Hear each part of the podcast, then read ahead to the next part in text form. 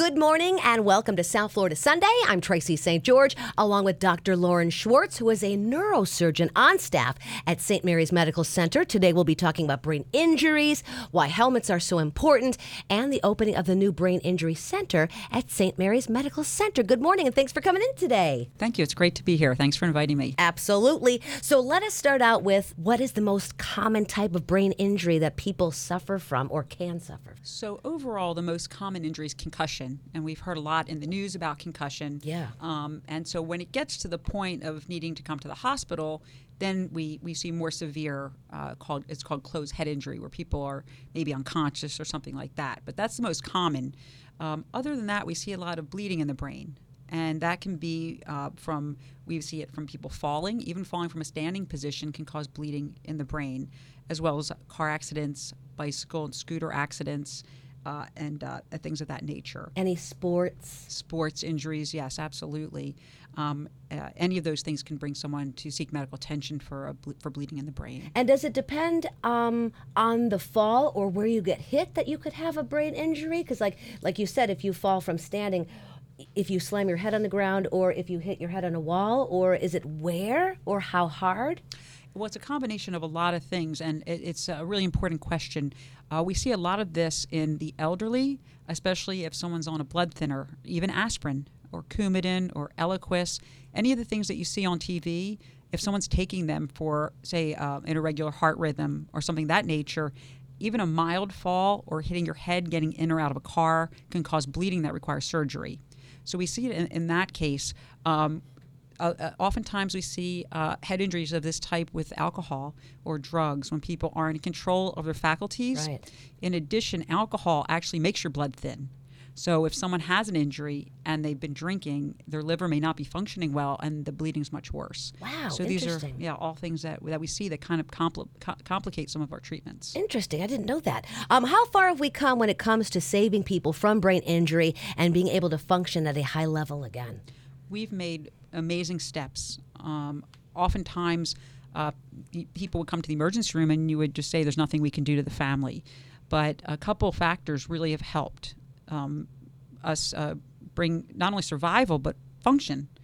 Um, whereas people come in in comas with devastating injuries, but then they ultimately get back to work. So it's it's very satisfying. And what attributes to this change was first the public awareness um, in knowing uh, what to do if you see someone in an injury, how to avoid things. So that's the first thing is is the public education.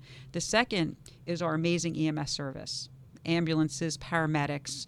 Um, at uh, St. Mary's, we have Trauma Hawk, which is a helicopter. So, one of the critical parts of trauma is how quickly you can get from the field where the accident happened to the hospital where we can start our life saving procedures. So, EMS has uh, really changed the scenario and how they communicate with doctors. And then just having the trauma teams. Um, St. Mary's is a level one trauma center. We're the only one in the region. And uh, we have a team of doctors and nurses and facilities that help people uh, get back to their lives. How do you know when to bring somebody in to see you? Because sometimes there's a fall. Are you okay? Yeah, I'm fine. But sometimes you're not fine, but you think you are. How should you err on the side of caution and just be like, we're going to take you in just in case? Or is there is there a telltale sign like with pupils or something that you should So, know? yeah, absolutely. And we hear every year uh, in the news of people dying from something like Yeah. an epidural hematoma um, because it, there's a period uh, where you're normal and then you crash. And um, you know it's a very sad situation because these are things that we can cure with a, our surgery. So first, if anybody takes a hit to their head that's significant, we used to say they got their bell rung, Right. Like in sports or something like that go to the emergency room. If you think about going to the emergency room or saying to someone, let's go to the emergency room, just do it. Mm-hmm. You can get, you know, a five minute CAT scan that can actually mean life or death. Yeah, exactly. So, Save yeah, any questions, uh, definitely um, would just come on into the emergency room and get checked out. Okay. Uh, St. Mary's Medical Center just opened a brand new brain injury center. So, what separates that from the other centers that we have here in the area? So that's an excellent question. Um, we're very proud of our brain injury program. Um, so a couple things. One is that we do have this amazing EMS relationship uh, where we have the, the helicopter that can bring patients in from quite a distance to see us quickly. Um, I'm part of a team with another neurosurgeon. um, Dr. Brett Osborn, and he and I are extremely uh, uh, well trained in uh, in managing injuries to the brain and spinal cord. Um, I came from Harlem in the South Bronx uh, to West Palm Beach, as did he. Uh, so we are very familiar with all different kinds of trauma. And we work with a trauma team uh, with nurses, doctors. Our ICUs are specialized uh, for trauma patients. So the nurses there make all the difference. Um, in addition, we have a very big stroke program. So, what that means in terms of trauma is that anyone who has another injury of the brain with blood vessels being damaged or things like that, we have all the uh, facilities to repair that as well. So, no one really needs to be sent out of the area. Mm-hmm. Um, and lastly, we have a brain injury rehab program for both children and adults. So, we can do our work and patch up a person and get, get things functioning.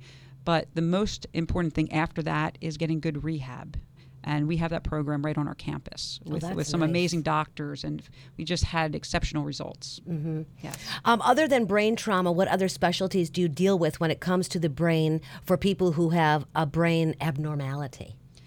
so we are very fortunate in this area to have not only st mary's but palm beach children's hospital and so in terms of any brain or spine issue we can uh, treat pretty much anything at our hospital for children or adults. Um, I specialize in brain tumors in uh, adults and children. That's primary brain tumors, or if someone has metastasis that comes from somewhere else. What is that? Uh, well, sometimes cancer, say of the lungs or breast uh, or ovaries, can spread to the brain. Okay, I think I've heard of that. Yeah, Right. and so we offer surgical options to help extend life and to help people get back to normal with that. Um, we do uh, general neurosurgery, anything in the spine, Chiari malformations, aneurysms, uh, pretty much anything you can think of. One of the other programs that we're very proud of is our craniofacial program, and that links to trauma. Uh, so any child that's born with a abnormality of their their skull or face, we can repair it. Cleft lips, cleft palates, craniosynostosis, all of these things. That's where the the soft spot is fused when a baby comes out and does not allow the brain to grow. So I work with a uh, incredible plastic surgeon, Dr. Arthur DeRosier, who comes up from Miami, and we do these cases. Um, we also treat trauma patients. Um, we're right near Wellington, where we see a lot of horse injuries to the face and head. And uh, so we are able to reconstruct. We have recently, uh, in two occasions, reconstructed someone's entire face and skull base who was kicked by a horse. Wow. So we have, uh, and this is a program that you don't really find in many places. Mm-hmm. So yeah, it's very, very interesting, very gratifying work. Yeah, that's amazing work. Wow. Thank you. Um, bike safety is something that you are passionate about. So, what is the most common mistake people who ride bikes make when they're not wearing a helmet? Well, you just said it. you know, not wearing a helmet is it's it's tragic. Um, you know, we see a lot of very severe injuries in children. Um, as well as teenagers, um, and if you just are driving down the street, you'll see many people not wearing a bike helmet, and it's you know twenty dollars that can mean, you know, life and death. And um, I always see kids wearing them now. The adults are the ones Yes. that really don't, that are out just on their leisurely ride. It's like, no, you can still get injured, even though it's not a, you know, a kid or a speeding bike. But it's like a leisurely ride can mean trouble. Exactly. And just remember, trauma doesn't happen when we plan for it. It's when we're not looking. And um, you know, like I said, it's it's life or death, and there's nothing more tragic than when I have to tell somebody that their child or uh, spouse or son, you know, or I mean, or uh, um, you know, family member uh, is going to die from a head injury that they could have walked away from had For they been wearing a helmet, and it happens weekly. So, um, you know, we have a no helmet law. Uh, you know, people have the option of not wearing a helmet for motorcycles, and the difference that we see uh, in terms of life and death in states that have no helmet law versus where they do, it's incredible. Why would you ride a motorcycle without a helmet? Well, I had had the opportunity to, to peek to, to speak with some survivors, and they like the wind in their hair and the freedom.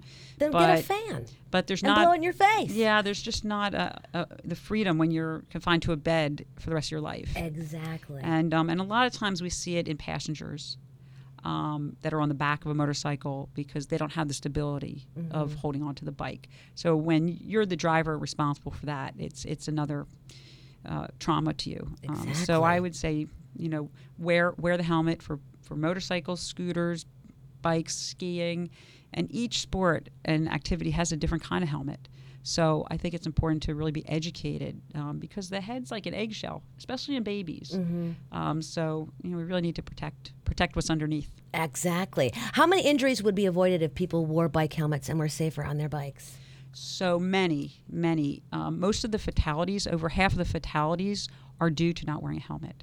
So um, it really does mean life or death. And um, like I said, it's sometimes you're just moving the bike from one place to another, and it's when you least expect it, Right. something will happen.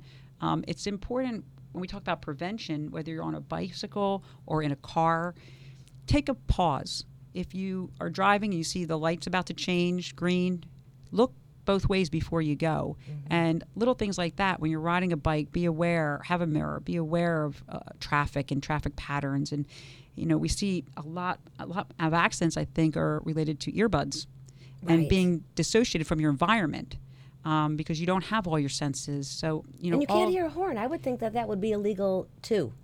You would think, but you see people riding motorcycles and bikes, bikes with their earphones on, and um, all these little things. They seem like nothing, but if you can ask some of the trauma survivors, they'll tell you, "Gosh, I wish I had had known before not to do that." Exactly. And you mentioned different helmets for different activities. So, a bicycle helmet, you're not going to wear on a motorcycle. You're not going to wear a football helmet while you are riding a motorcycle. How many different kinds of helmets are there? There are different helmets for different sports. Even with bicycling, you have different ones for road bikes or for mountain biking. Um, there's something called MIPS, M-I-P-S, which is Multi-Directional Impact Protection System, and that is something that I recommend looking for in a bike helmet because it helps with the different kinds of forces. It, it, it buffers your brain from impact injury. So that's something even in children that you can look for in bike helmets. Um, are we seeing more or less brain injuries now than before, do you think? they're they're on the rise every year. Uh, the type of injuries are different. Um, we have, you know, sometimes we have more penetrating injuries or bullets or things like that in different areas of the country, um, and so, you know sometimes it's car accidents or what we call blunt force injuries. But in general, we're seeing a trend of increasing head injuries over the years. Wow, that's scary. Dr. Schwartz, can you tell us about the non accidental pediatric trauma program that you have at St. Mary's? Yes, I, I'd be happy to talk about it. Um, non accidental trauma is also called child abuse. And unfortunately, we do see a good bit of that in West Palm Beach. So, when it, what people have to remember is that a child is very fragile. And uh, doing things like shaking them when they're crying or things like that can cause severe, severe brain injury. So, they have to be treated very delicately. Um, if a child does fall, uh, even if they cry right after.